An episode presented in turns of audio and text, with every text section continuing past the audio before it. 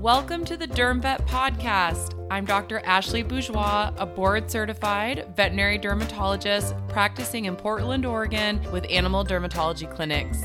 I'm also a mom of two, just trying to find the balance like everyone else. Let's learn to ditch the itch, cytology, everything, and make derm more fun than frustrating.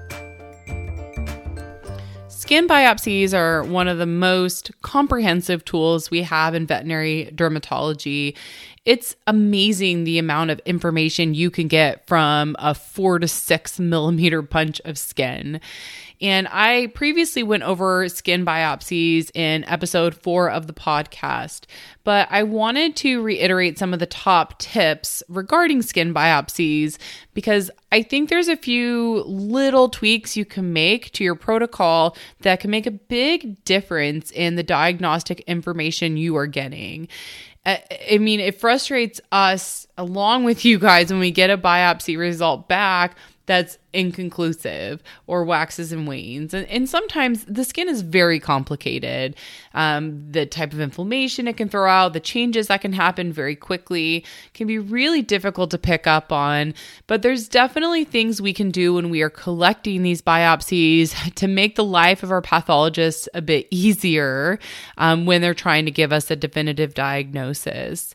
So, one of the first things I always uh, mention when veterinarians are asking for advice on skin biopsies one, go big or go home. And I mentioned this in episode four, but you want to really try to collect big biopsies and substantial biopsies when you can. The more information, the better.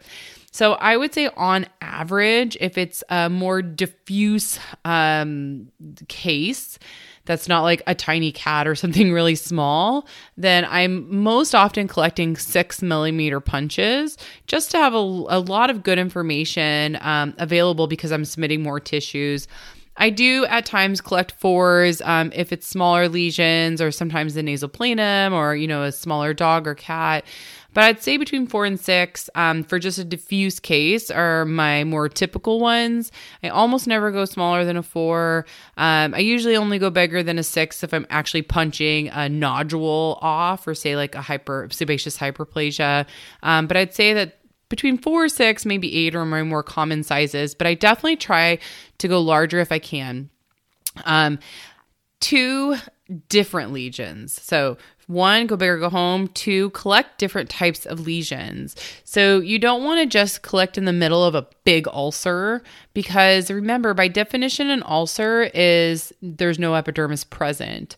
So if you say are diagnosing a potential pemphigus case and say the there was a big crust on the skin that's fallen off and it's just left a big ulcer if you just biopsy that ulcer, you're going to not get a diagnosis based on your histopathology because a lot of times the answer is in the crust for those lesions.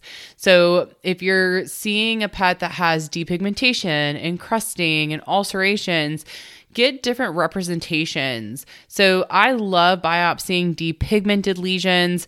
Uh, they're often the earlier, more acute lesions that are more active and they can give us a ton of information.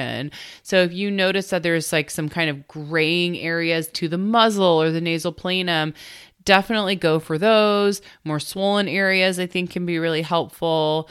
Um, you just want to collect different areas. And along with go big or go home, besides the size of the punch, you also want to collect a lot of different punches.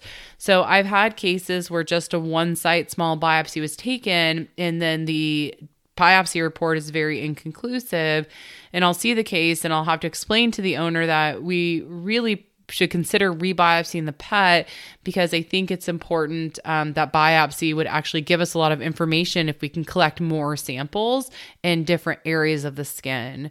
So, to avoid that, you want to really collect. I mean, most cases, I do three to four sites just to really give the pathologist more um, information to work with. Sometimes I've read uh, histopathology slides in my training for boards and sometimes you'll see like a tissue slide and it will look pretty boring and not have that much information, then you'll see a different punch of the same patient and it's just rip roaring with inflammation and has your answer.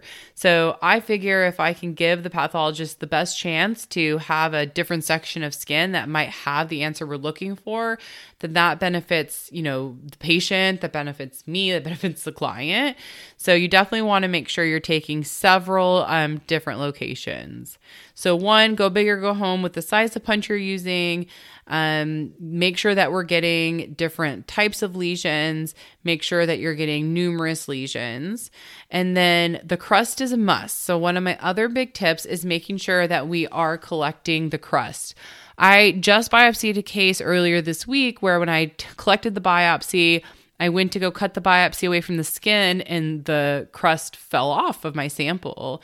And so I told my technician to grab the crust and throw it into the formalin because sometimes that crust is what actually has your answer in it, especially when you're talking about things like pemphigus.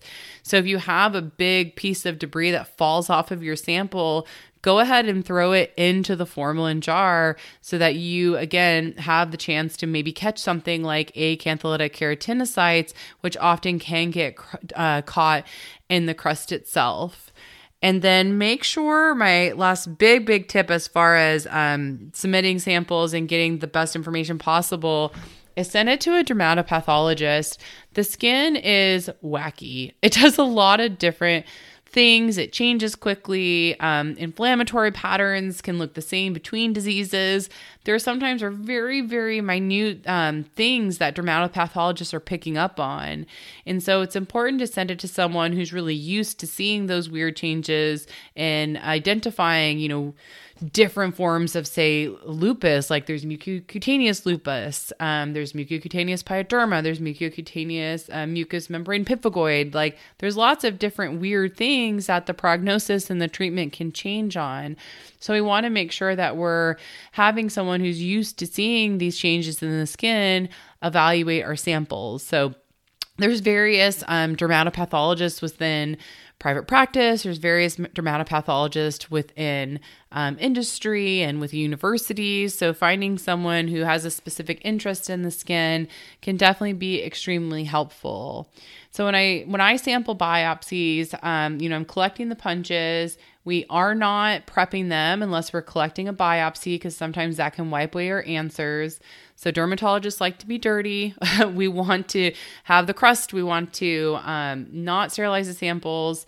Uh, like I said, unless we're collecting a deep tissue culture, that's different. For just for a diagnostic sample, we're usually not uh, prepping them at all because that can wipe away some of our answers.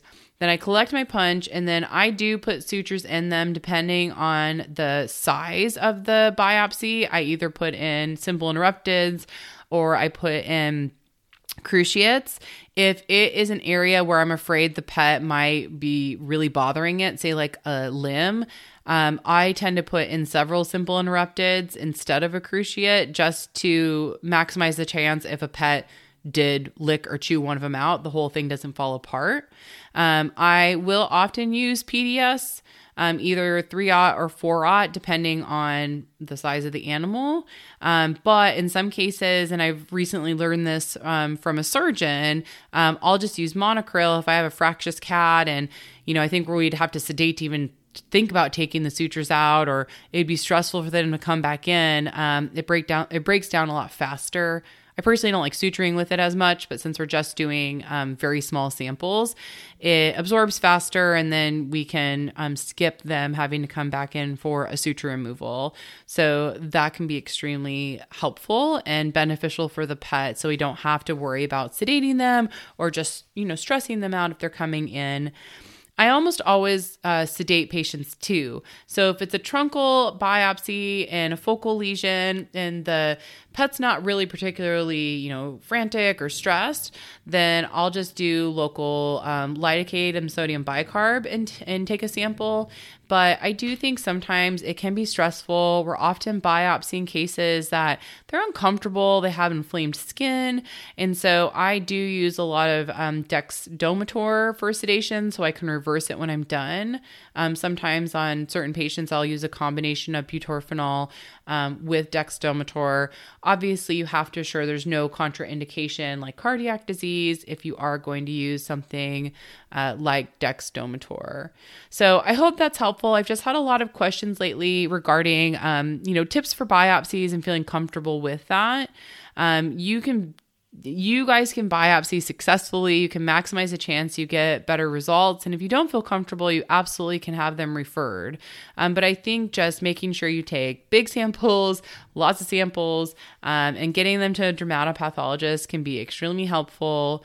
And making sure you're sending in, uh, you know, cl- complete the form with history on it. Um, I know most dermatopathologists I talk to really like to know what where the lesions are from, what we're clinically seeing, what's the history. That can all be extremely helpful as far as making sure they can get an answer for you. Until next time, shoot me any podcast episode ideas you have um, at either thedermvet.com or through my social media sites on Instagram or Facebook.